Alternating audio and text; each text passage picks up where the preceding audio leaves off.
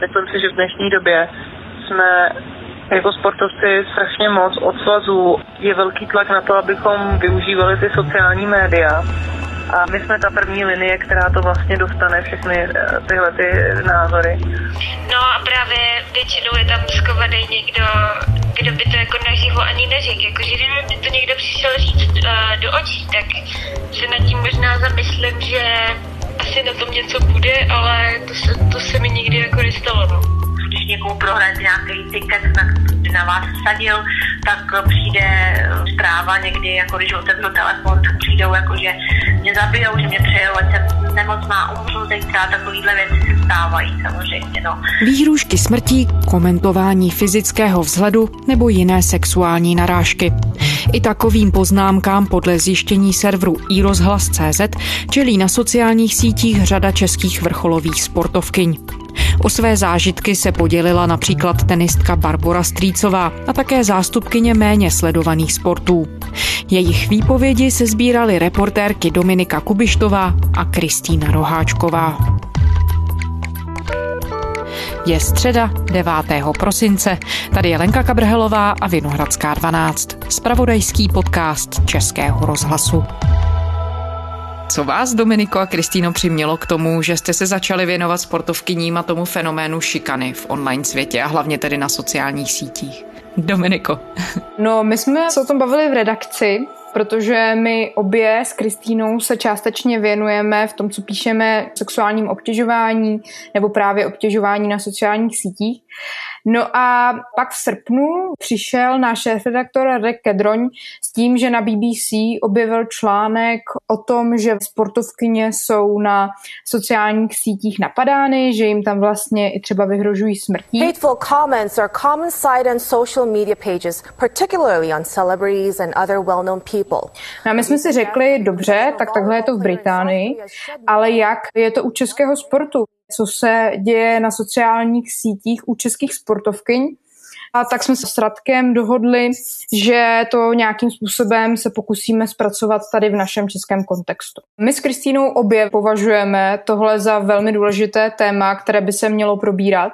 A myslím si, že i společnost už trošku přichází na tu vlnu, kdy si uvědomuje, že komentáře na sociálních sítích nejsou jen tak něco do větru, jen tak něco, kam můžete napsat jakoukoliv urážku a nic se vám vlastně nestane. Krásně to ukazuje, když výjdeme úplně od sexuálního obtěžování, třeba útok v Christchurchi, kdy tam padají podmíněné tresty za to, že někdo psal nenávistné komentáře ohledně téhleté události na sítích, ale stejně tak padají třeba i podmíněné tresty, pokud se zaměříme na případy v dokumentu v síti. Muži z filmu v síti uložil Pražský městský soud tříletou podmínku a taky léčbu. Potrestal ho tak za sexuální nátlak. Kde právě ti aktéři na sociálních sítích sexuálně obtěžovali herečky, o kterých si mysleli, že jim je 12 let. Manželskému páru, který herečce filmu v síti nabízel sex a obtěžoval jí hrozí vězení. Policii se navíc podařilo zjistit, že pár takto komunikoval i se skutečnými dětmi. Takže to chování může být za některých okolností trestné. Rozhodně. S kým vším jste tedy mluvili a co jste se dozvěděli? Kristýno. Zkusili jsme oslovit co nejvíc profesionálek sportovních, ale podařilo se to nakonec zaokrouhlit na 50.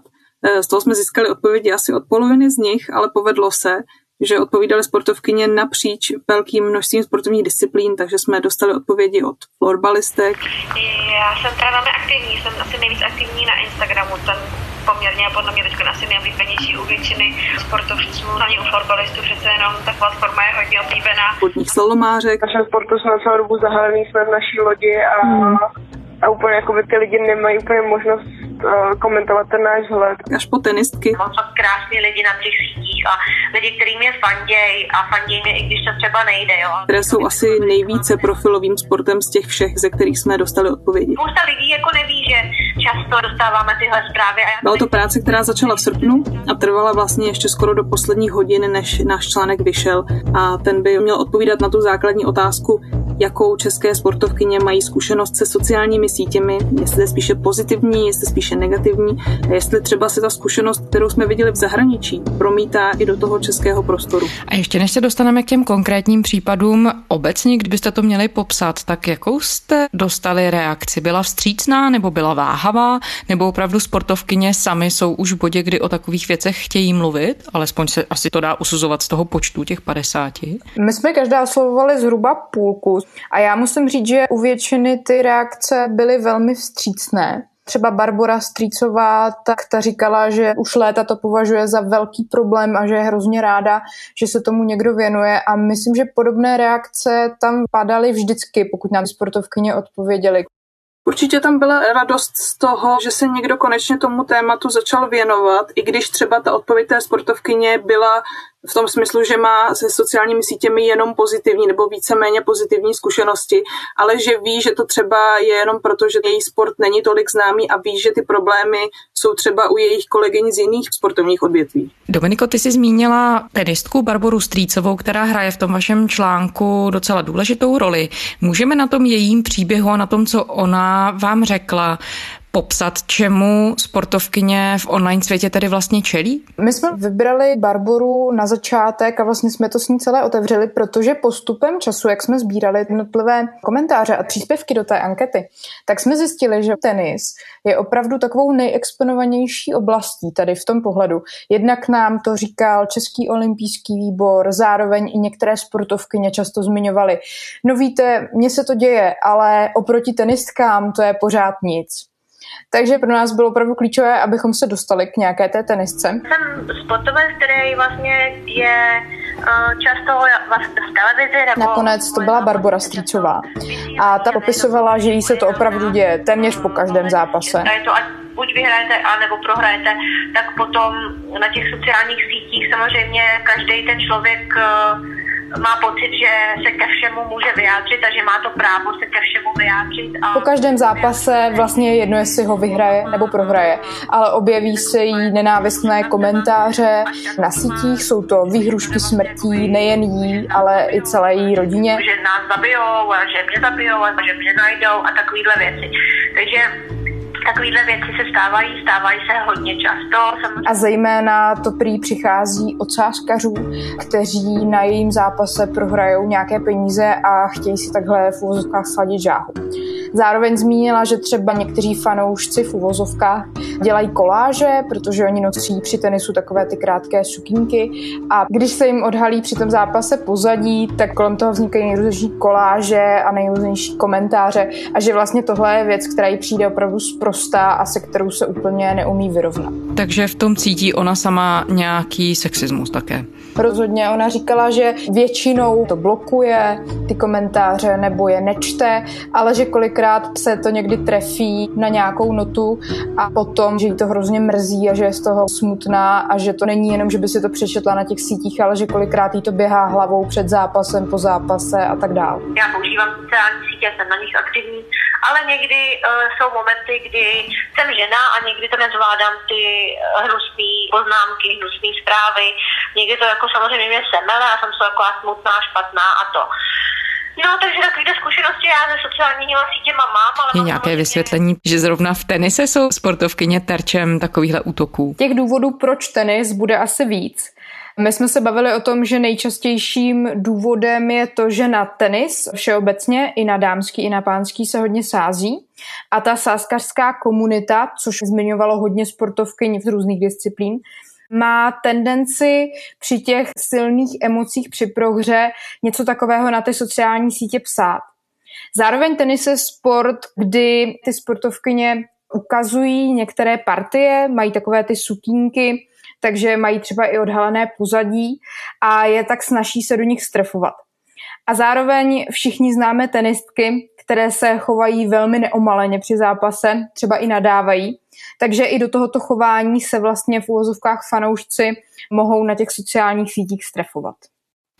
Kristýno, ty jsi zmiňovala, že jste oslovili ale sportovkyně i možná z méně profilových oborů nebo směrů. Je nějaký rozdíl mezi tím, čemu jsou tam sportovkyně vystaveny oproti tomu, co jsme teď slyšeli od Dominiky? Dá se to nějak odstupňovat, nebo na tom nezáleží, o jaký typ sportu jde? Plně se nedá říct, že by na tom záleželo, o jaký sport jde, ale určitě ty sportovkyně z těch méně známých, méně sledovaných, méně populárních sportů sami přiznávali, že si jsou vědomi toho, že některé ty typy komentářů, které mohou dostávat jejich kolegyně, tak se jich netýkají právě proto, že je sledují spíše fajnšmekři nebo omezenější skupina lidí a ani tolik nemají třeba prostor v médiích, takže se k ním nedostávají tolik ti lidé z vnějšku. Ale abych navázala trošku na to, co říkala Dominika, tak bylo i zajímavé to, že ty sportovkyně sami od sebe zmiňovaly, nedostávám tolik komentářů na mou postavu, třeba proto, že já v tom našem sportu sedím, mám helmu, mám na sobě celou tu výstroj, sedím v lodi nebo mám široké šortky, takže to není to samé, jako kdybych byla atletka, která má na sobě ty krátké kraťásky a tu podprsenku jenom, nebo beach volejbalistka.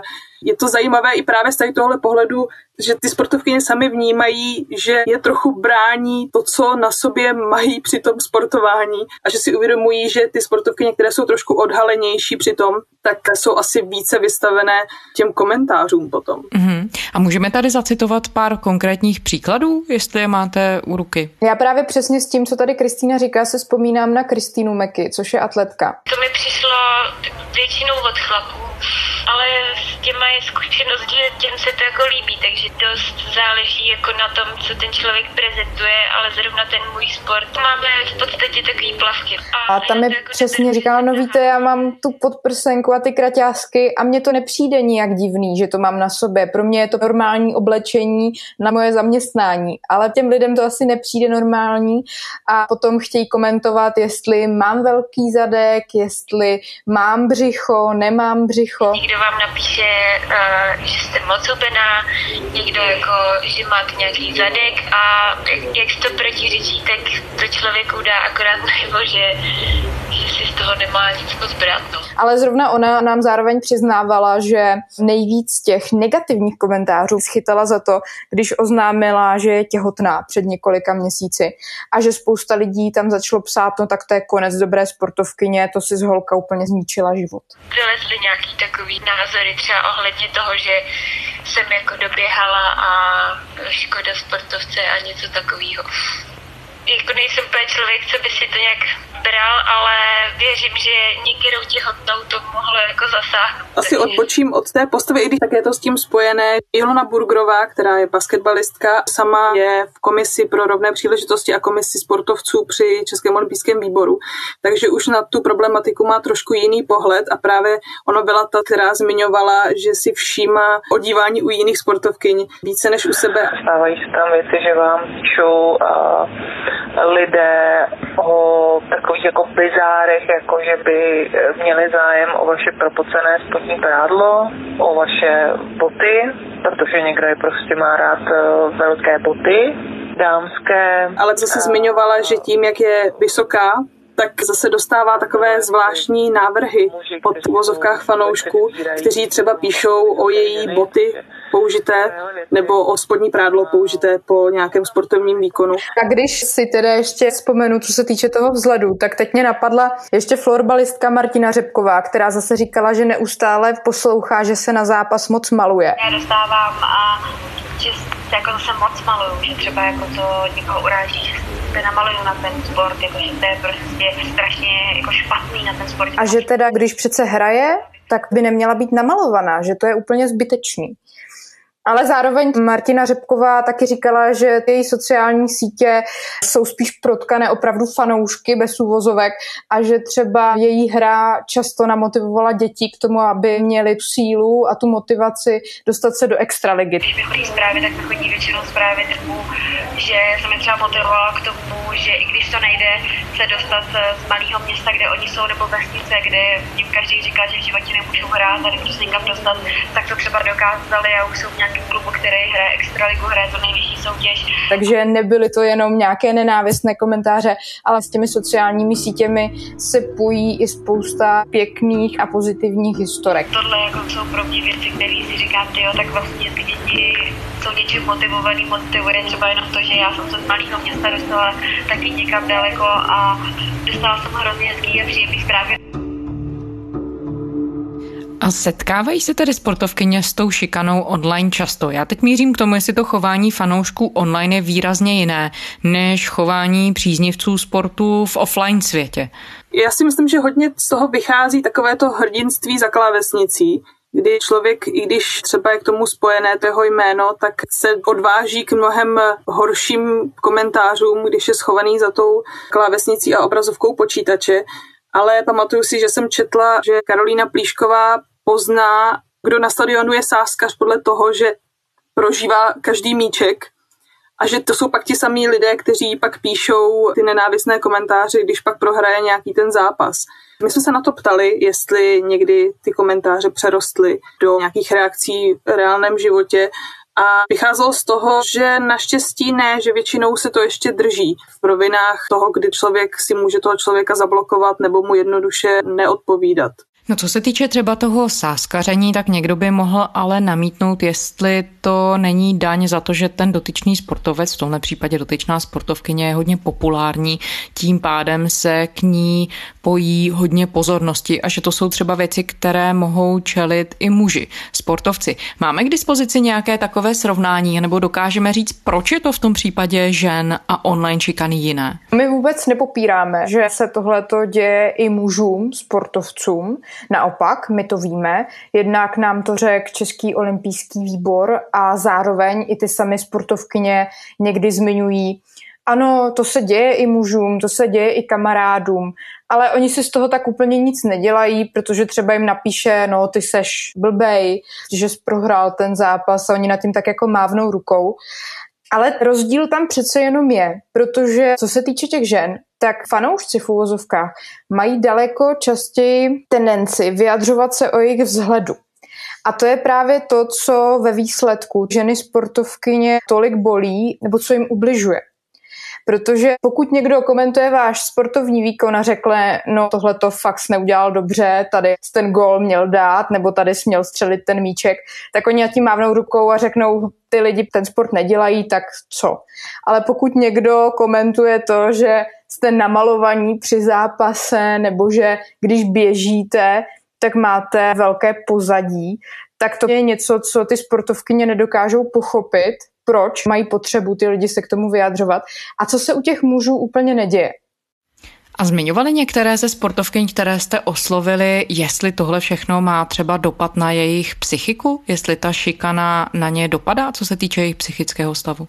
Určitě oni nám říkali, že stejně jako všichni lidé to probírají se svými kamarády, s kolegy, že si vyměňují ty zkušenosti. Někdy to přeroste i k tomu, že si najdou nějaké mentální kouče, se kterými můžou tu situaci probrat. Třeba právě zmiňovaná florbalistka Martina Řepková, tak ta nám vyprávila, že jí na sociálních sítích nadávali, že jsou rodiče její otroci a že kvůli ní se museli spousty věcí vzdát. Tady to pak může člověka jako docela bodnout a mě to teda jako tenkrát hodně jako ublížilo, nebylo mi to vůbec příjemné, že jsem zažila takovou tu temnou stránku toho sportu. A že to byla věc, kterou už psychicky nezvládla a tak vyhledala mentálního kouče, který jí pomohl. A zároveň se některé sportovkyně i obrací právě na Český olympijský výbor který tak trochu i díky našemu článku se rozhodl, že to bude řešit nějak koordinovaně a že bude informovat sportovkyně o tom, že ta pomoc tam je a že například mohou vzniknout nejrůznější semináře, diskuze a podobně. No jeden argument, který se nabízí při pohledu úplně zvenčí, je třeba také to, jestli je potřeba trávit tolik času na sociálních sítích, kde se tohle všechno děje a odkud tedy proudí zpět k těm sportovkyním asi největší porce toho zastrašování nebo té šikany. Je to pro vrcholové sportovkyně myslitelné, aby v 21. století po sítích s příznivci nekomunikovali? Kristýno. Já na to odpovím reakcí, která nám přišla taky několikrát že kdybych nebyla sportovkyně, možná bych sociální sítě tolik nevyužívala protože není v současné době možnost, aby pokud jste vrcholová sportovkyně, která chce získat sponzory nebo už má sponzory a má s nimi uzavřené nějaké smlouvy a má k tomu nějaké povinnosti, které musí dodržovat a má podepsanou smlouvu u svazu, který také chce, aby se ten sportovec nějak propagoval. Není pro ní možnost nemít sociální sítě, není pro ní možnost na nich nevystupovat. Samozřejmě se může rozhodnout, co na ně bude dávat, kolik za sebe tam bude dávat, kolik tam bude prozrazovat, ale není možnost, aby na nich nebyla. Já se fakt teda snažím, aby ty sociální média byly takový, jakoby, je to sice marketingový tool, hmm. ale zároveň jako je to taky můj Instagram třeba nebo Facebook, takže se snažím, aby to bylo z nějaké strany takové osobní, jo. Třeba snowboardistka Šárka Pančuchová říkala, že někdy je zpráva sociálních sítí taková celoživotní práce pro ní a že si umí představit, že by ji vůbec neměla, kdyby to byla její možnost. Ale je takové, no někdy prostě člověk si jako přemýšlí nad tím, jako co tam dá, co tam nedá, že jo, a je to taková už nevím. Nikola Kučerová, což je akrobatická lyžařka, ta zase zmiňovala, že jí jednou ukradli facebookový profil, což pro ní bylo samozřejmě těžké v tom, že na jednu stranu ten její profil je profesionální, vystupuje tam nějak jako osobnost veřejná, ale zároveň to byl její osobní profil, protože tam měla kontakty s lidmi, sportovci ze zahraničí, lidmi, které sbírala mnoho let a to všechno jí bylo ukradeno a myslím, že říkala, že ten profil začal zpravovat nějaký čínský obchod, který tam prodával hodinky a že možná tam do dnešního dne stále je a že to vůbec nešlo řešit, což už jsme taky viděli nejen ve sportu, že někdy snaha vrátit svůj profil není úplně nejjednodušší na sociálních sítích. A právě v tu chvíli říkala, že kdyby nemusela, tak už si možná ten Facebook znovu zakládá, protože je to hrozná práce a je to opravdu práce v tom smyslu, že se tomu člověk musí věnovat, musí přemýšlet nad tím, jak ty příspěvky stavět, co tam dávat, co tam nedávat. Jestli můžu, tak i experti zmiňují, že takovýhle argument je ale úplně lichý, protože Ať dáte na sociální sítě, nechci říct cokoliv, ale když tam dáte fotografii z nějakého tréninku, z fitness centra, z plavání, tak to přece nikomu nedává právo na to, aby vám tam psal nějaké sexuálně laděné komentáře nebo aby se tam vysmíval vašemu tělu to prostě není v pořádku, protože kdybyste vyšli v těch plavkách po nějakém bazénu, tak člověk úplně neznámý by vás taky nezastavil a neřekl by vám, hele, ty máš fakt velký zadek, tady bys neměla takhle chodit. Já jenom pro ilustraci, my jsme si to opakovali s Dominikou při přípravě článku, jeden takový příklad, který podle mě mluví úplně za všechno, což byla fotografie na Instagramu nejmenované sportovkyně, která vytahovala koláč z trouby a byly tam takové ty veselé komentáře, jako je, co to tady pečeš, mňam to vypadá dobře. A pak úplně poslední komentář, úplně náhodně tam bylo sex ze zadu. Vy jste v úvodu zmiňovali, že řada z těch komentářů, které se objevují na sítích, může hraničit i s nějakým chováním, které je v rozporu se zákonem. Jak je možné online šikaně s tím sexistickým nebo dokonce násilným podtextem čelit a bránit se jí? Jaké jsou v tomhle ohledu zkušenosti, třeba i ze zahraničí? Nejen v zahraničí, ale i u nás takovéhle případy můžou dojít i před soud, může se jimi zabývat policie, protože někdy to je opravdu za hranici. Když někomu vyhrožujete smrtí, tak si to nemůžete dovolit nejen v reálném světě, ale nemůžete si to dovolit ani v online světě. My jsme tam dokonce zmiňovali jeden případ před čtyřmi lety, kdy za opravdu nemístné komentáře tenistkám jednoho muže z DOX vyšetřovala policie. Jinak ale svazy nebo kluby se zrovna touhletou problematikou zatím příliš nezaobírají. Zajímá se o to Český olympijský výbor, který to individuálně řeší s některými sportovkyněmi, ale ty sportovkyně našly řešení, které i experti a psychologové považují za správné sami. Oni prostě nečtou ty komentáře, případě, že si je přečtou, tak většinou je dokážou nějak vytěsnit z hlavy, protože si logickými argumenty zdůvodní, proč to nebrat vážně.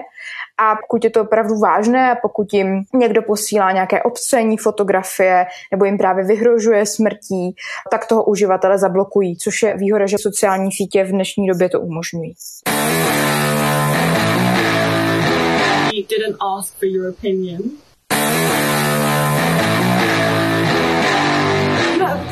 Comment, no one cares. Jste zmínili inspiraci článkem britské BBC, která tedy potom sama na základě svých zjištění zavedla změny na svých vlastních sociálních sítích a všech účtech. Můžou změnu chování vůči ženám, v tomhle případě tedy vůči ženám sportovkyním, nastartovat třeba právě i média? Právě jak zmiňovala průzkum BBC, tak po té, co už několikrát udělali tady ten průzkum, tak se rozhodli, že se zavážou k tomu, že budou plnit nějaká vlastní pravidla pro diskuzi pod příspěvky na sociálních sítích. BBC Sport want to stop the hate, but they can't do it alone. Třeba právě, že budou blokovat nejrůznější uživatele, že budou sledovat ty diskuze a mazat ty komentáře, které jsou za hranou. BBC Sport will take action. They will block the trolls and report them. To je vlastně věc, kterou nezávisle na tom i u nás na iRozhlase dělají naši sociální editoři, že moderují tu diskuzi a nedovolí těm lidem, aby tam mohli jen tak někoho urážet nebo jen tak někomu vyhrožovat. Prostě ten příspěvek zablokují. Ale zároveň určitě se takovéhle věci mají objevovat v mediálním prostoru a mají se v něm objevovat opakovaně protože tím se nastoluje nějaká veřejná diskuze. My nechceme říkat, že je něco úplně špatně, nebo že by se mělo něco úplně zakázat, že by se měly takovéhle věci cenzurovat. Naopak, naším cílem je vytvořit nějakou rozumnou diskuzi na tohleto téma a vyslechnout si různé názory, protože jenom nad tím mávnout rukou nikdy nebude řešení. A to zároveň ukazují i postupné průzkumy BBC, protože během těch několika let oni zjistili, že nenávistné komentáře se zhoršují a že jich je čím dál víc. A my, když nad tím budeme mávat rukou, tak nikdy to nikdo nebude považovat jako vážný problém a vždycky se to bude jenom zhoršovat. Tam z hlediska médií je ještě jedno zajímavé hledisko, které právě ty sportovkyně také zmiňovaly v naší anketě a to, že média někdy negativně přispívají k tomu, jaké komentáře se k ním dostávají tím, že právě šíří třeba některé jejich fotografie, které si zveřejní na Instagramu nebo na Facebooku nebo na Twitteru. Konkrétně třeba v uplynulých měsících to bylo kvůli tomu, že byla koronavirová krize novináři to víme, že o témata byla nouze a v tom sportu to bylo ještě citelnější, takže se začaly objevovat články, které byly vystavěné jenom na tom, co si ty sportovkyně dali na své sociální sítě a právě někdy, když to byla fotografie, kde se sportovkyně koupe někde v jezírku v horách, tak to vyvolalo vlnu reakcí. Mohlo by jim být zabráněno, kdyby asi neotvírali zprávu nějakých bulvárních médií. My se tu bavíme o jedné docela specifické výseči toho života sportovkyň a sice o tom, jaké komentáře dostávají na sociálních sítích, sociálních médiích, na internetu. Dá se ale říct, do jaké míry třeba podle samotných sportovky, trenérek, psychologů a všech těch lidí, se kterými jste mluvili.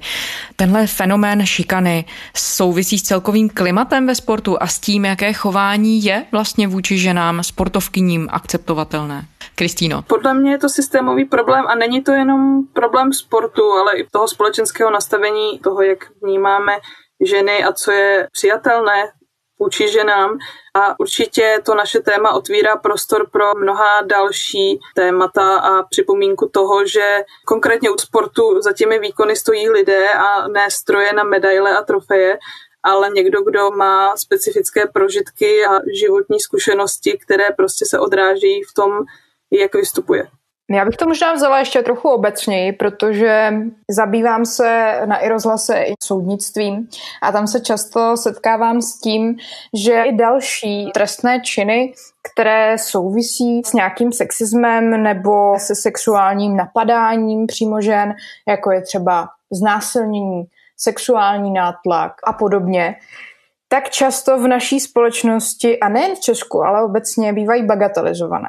Ono se nad tím mávne rukou, že co? Že sexuální nátlak. No tak na to si snad ženy musí zvyknout. Nemusí. Prostě tyhle ty věci by se měly začít brát vážně, protože že nám to ubližuje a já si myslím, že pro nikoho by přece neměl být cíl ubližovat ženám a i mužům, prostě ubližovat lidem obecně.